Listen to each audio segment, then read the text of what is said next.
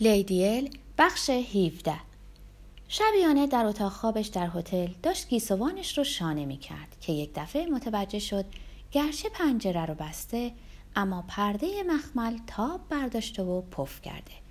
البته اولین فکری که به خاطرش خطور کرد این بود که به دختر پیشخدمت زنگ بزنه. اما بعد تصمیم گرفت که به تنهایی با مسئله روبرو بشه. نه ترسیده بود و نه به هیجان اومده بود. به طرف پرده رفت و سپس هیچ وقت هیچ وقت موجودی قشنگتر از این به عمرم ندیدم. مردی اونجا ایستاده بود. پیرن یقه بازی به تن داشت و تپانچه در دست. خیال انگیزترین صحنه ای بود که بتونی مجسم کنی. درست شبیه تصویر دوستت لورد بایرون که در کتابخونه نصب شده. ابدا نترسیده بودم اما قلبم تقریبا از کار ایستاد. فورا فهمیدم که نباید یه راهزن معمولی باشه و افکاری که پشت اون پیشونی صاف و کمرنگ نهفته نمی‌تونه به جز افکار شریف و شاعرانه چیز دیگری باشه. گلندیل که داشت به نانش کره میمالید اندکی خود رو عقب کشید و گفت خیلی عجیبه هر وقت زنی از نظر جسمی به طرف مردی جلب میشه ادعا می‌کنه که مجذوب روح یا هوشش شده حتی مثل این مورد که مرد اصلا فرصتی برای گفتن یک کلمه هم نداره تا طرف بتونه افکار شریفش رو تحسین و تمجید کنه. آمیختن جذابیت جسمی با عشق روحی مثل مخلوط کردن سیاست با ایدالیسمه. کار خیلی بدیه. خب بد چی شد؟ منظورم غیر از چیزایی که آشکارا اتفاق افتاده و ظاهرا تو از اون کاملا برخوردار بودی. خواهش می‌کنم دیکی بدگمان نشو. زخماشو بستم. آه یادم رفت بگم زخمی شده بود. بعد چند روز اونو در آپارتمان خودم مخفی کردم. حالا دیوانه بار عاشق همدیگه شدیم. بعد از اون یکی دو هفته اونو ندیدم. حالا میترسم که بازم کار احمقانه دیگری انجام بده. گمونم خونه اون پیرخر رودندورف رو سرقت کرده. از کجا می‌تونی؟ روزنامه ها نوشتن. دیکی من عاشقش شدم. بگو ببینم دقیقا کیه. جدا از غیرقابل مقاومت بودنش. باید بگم که آنارشیسته. راستی با اون وصف رویایی که تو کردی باور کردنش مشکله. آنارشیست یا سوسیالیست خوشقیافه و خوشگل دیگه نشنیده بودم. معمولا باهوشن و خیلی هم رکراست خب بعد چی؟ پلیس دنبالشه. ظاهرا خیلی مشهوره. اسمش آرماندنیه. هیچ وقت اسمش رو شنیدی؟ از وقتی که گفتگو شروع شد گلندیل برای اولین بار قدری تعجب کرد و حتی نشانی از هیجان از خود بروز داد. البته که شنیدم یه شاعر رمانتیکه. آنت گفت نه شاعر نیست خودشو مصلح اجتماعی می‌دونه. می‌خواد عدالت آزادی همه چیزو برای تمام انسانهای روی زمین فراهم کنه. گلندیل گفت دقیقا همون چیزیه که گفتم شاعر. مثل همون که پنجاه سال پیش در جنگ استقلال یونان به مرض اسهال مرد. منظورم بایرنه هیچ چیز رقت انگیزتر از این. آخرین بقایای عصر رمانتیک نیست. هنوزم داره سر به ساحل آستانه قرن بیستم میکوبه. دوستم کارل مارکس آنارشیستا رو خیلی خوب وصف کرده. اونا که مطلق رو در خواب می‌بینن و الهامات شاعرانه رو به جای نظریه جامعه شناسانه می‌گیرن. اونا به مسائل گوناگون با اشتیاق هنرمندانه نسبت به کمال طلبی نزدیک میشن. اونا مثل نقاشی که جلوی پردش میشینه و حیرون میشه که چطور شاهکارش رو بیافرینه جلوی انسانیت میشینن. سعی می‌کنن به جای نوشتن یک غزل عاشقانه جامعه کاملی بسازن. البته این قبیل افکار همیشه فاجعه باره گرچه باعث نمیشه که عاشق بدی باشه. آنت به طور رقت انگیزی به گلندیل نگریست. اما من چه کار کنم؟ چطور می‌تونم کمکش کنم؟ تمام نیروی پلیس سوئیس دنبالشه. گلندیل که داشت قهوه خودش رو تموم می‌کرد گفت خیلی رومانتیکه تا اونجایی که هر چیز سوئیسی رومانتیکه چرا با مرد جوان و خوشگلت سفر کوتاهی به ایتالیا نمی کنی تا از شر این وسوسه خلاص بشی؟ شاید این سفر نشونش بده که راه های دیگری غیر از بمبم برای سعادت انسان وجود داره. دستش رو به طرف تیکه دیگری نان دراز کرد. خودت دقیقا کی هستی آنت؟ چشمای معصوم و درشت و شگفت زده آنت گشاد شد. منظورت چیه؟ من کنتس دوسودری هستم. گلندیل که کمی بیحوصله به نظر می رسید گفت هیچ کسی به نام کنت دوسودری وجود خارجی نداشته تا تو همسر اون باشی. اما حالا این مسئله فرعیه. من مایلم کمکت کنم. بذار ببینم حالا اون کجاست. در قسمت قدیمی شهر مخفی شده. شدیدن در خطره. اگه پیداش کنن سرش رو زیر آب می‌کنن. گلندیل از بکار بردن غیرمنتظره اون اصطلاح زیرزمینی و آمیانه پاریس نتونست جلو خنده خودش رو بگیره. در سوئیس سر کسی رو زیر آب نمی‌کنن عزیزم. اینجور کارا در شأنشون نیست. خب باید ببینیم چه کاری از دستم برمیاد. به حال مایلم اون مرد جوون رو ببینم. من هیچ بمبی پرتاب نکردم. اما بیکارم نشستم. در حقیقت با روش زندگیم. شاید بیشتر از هر خرابکاری به اشرافیت انگلیس یا چیزی که دوست جوونت احتمالا نام طبقات حاکمه رو روش می‌ذاره ضربه زده باشم. عزیزم من کاملا آمادم که به خاطر تو مرد جوونت آزم یه سفر کوتاه رمانتیک به ایتالیا بشم.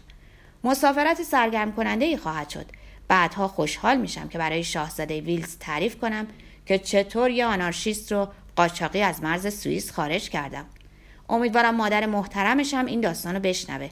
دیگه وقتش رسیده که کاری برای شهرت خودم بکنم. وگرنه ممکنه فکر کنن که علاقه خودم از دست دادم. شاید فرار آرماندنی و دوستانش از سوئیس آسونترین و بیدرد سرترین فراری بود که برای کسی که تحت تعقیب پلیس سه کشور بود ترتیب داده می‌شد. اونا با قطار مخصوص گلندیل در واگنی که تاج دوکی اونو روش کشیده بودن با شکوه و جلال تمام از مرز عبور کردند. مقامات مسئول سوئیس تمام راه رو تحت نظارت گرفتن و نگهبانای لازم رو فراهم آوردند چون پس از اقدامات اخیر آنارشیستی مصمم بودن برای تأمین امنیت ممتازترین مهموناشون تمام کوشش خودشون رو به کار ببرند.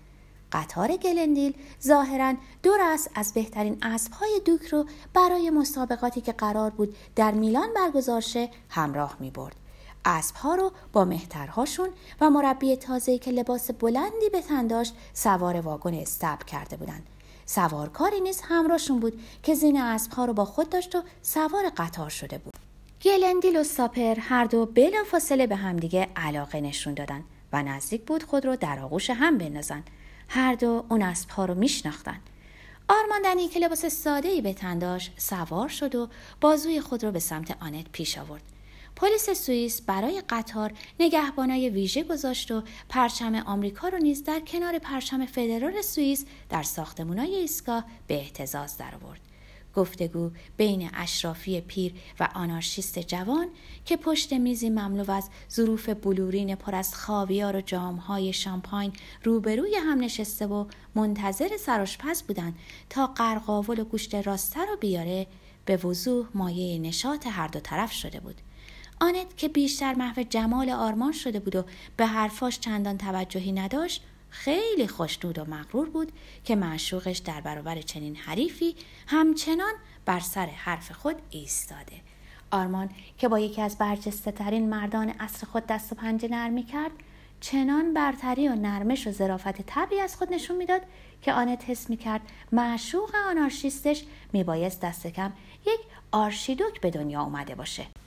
گلندیل گفت موسیا نمی‌تونم بگم که منطق شما رو من تاثیر زیادی می‌ذاره. عقیده شما درباره نابودی دولت و نظم مستقر از طریق کشتن نمایندگان چند روزش به طرز غمانگیزی نارساست. شما بیش از حد به فرد اهمیت میدین. هرچند که شاه یا رئیس جمهور باشه. اگه به من می‌گفتین که از بمب انداختن به عنوان مشغله ای صرفا به خاطر خودش خوشتون میاد اون وقت حرفتون رو میفهمیدم.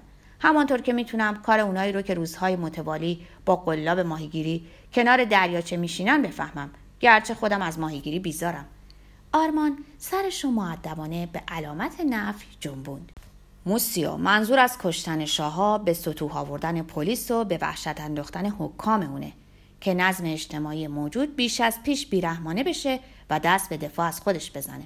بایستی سرکوبی چنان دامنه دار بشه که زندگی برای توده های مردم غیر قابل تحمل باشه. اون وقت میشه که اونا تقیان می‌کنن و تمام سیستم سرمایداری رو مبدل به خاکستر می‌کنن. هدف ما اینه که جامعه رو وادار کنیم چنان به توده های مردم فشار بیاره که خود به خود از زیاده روی منفجر بشه و خودش رو نابود کنه.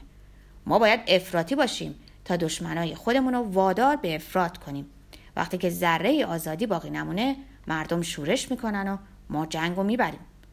گلندیل قیافه ای دردآلود داشت. به لحنی ملامت بار گفت موسیا شما تصور خیلی نادرستی از مردم دارین. من خودم گرچه یک اشرافی هستم و خیلی منحت اما نظریات درستتر و عالیتری از مردم دارم. اونا دوست ندارن که به ضرب مشت و لگت به سوی انقلاب رونده بشن. پس از سالها نظاره طرز زندگی من لحظه ای خواهد رسید که اونا هم آرزو کنن در خوشی های من سهیم بشن. و تا اونجا که اونا به راستی مصمم باشن از زندگی لذت ببرن من اهمیتی نمیدم که از بین برم و جای منو میلیون ها نفر لذت طلب بگیرن. من خوشی و نشاط و دوست دارم. هیچ چیز بالاتر از این نیست که لذت طلبی ببینه مردم در لذاتش سهیم میشن. لذت طلب حقیقی و مخلص می‌تونه از لذتهای خود چشم بپوشه. به شرطی که ببینه همه مردم از زندگی خود لذت می‌برن. اون وقت که اون به معنای نابتر کلمه به صورت یک نظارگر در میاد. این شاید همون معنای حقیقی و پوشیده مسلک بودایی درباره وارستگی و تعمق باشه. بودا به نقطه رسید که دیگه نشاط و خوشی رو تنها برای خود کافی نمی‌دونست و می‌خواست میلیون ها پیرو شاد و خوشحال گردش جمع بشن. تا جایی که من صدای نشاط و خوشی رو دوروبر خود بشنوم راضی و خوشحال خواهم بود. آرمان با کچخلقی اندکی گفت موسیو تناقضگویی پناهگاه خاص کسایی که می‌دونن نظرشون درست نیست اما خطا و اشتباه خودشون رو نمیپذیرن و به این ترتیب سعی می‌کنن ثابت کنن که سفید سیاه و سیاه سفید. آنت سر تا پا غرق شعف بود. نمی‌دونست که چه چیز بیشتر مایه نشاط اون شده. معشوق زیباش با اون رفتار ممتاز و تنه آمیز روشنفکری مطمئن به خود یا لذت طلب کهنسال و چروکیده و مداراگر که باور داشت خود از راز زندگی با خبرتره و لبخندش مانند میوه رسیده خرد کامل بر گوشه لبش آویزون بود.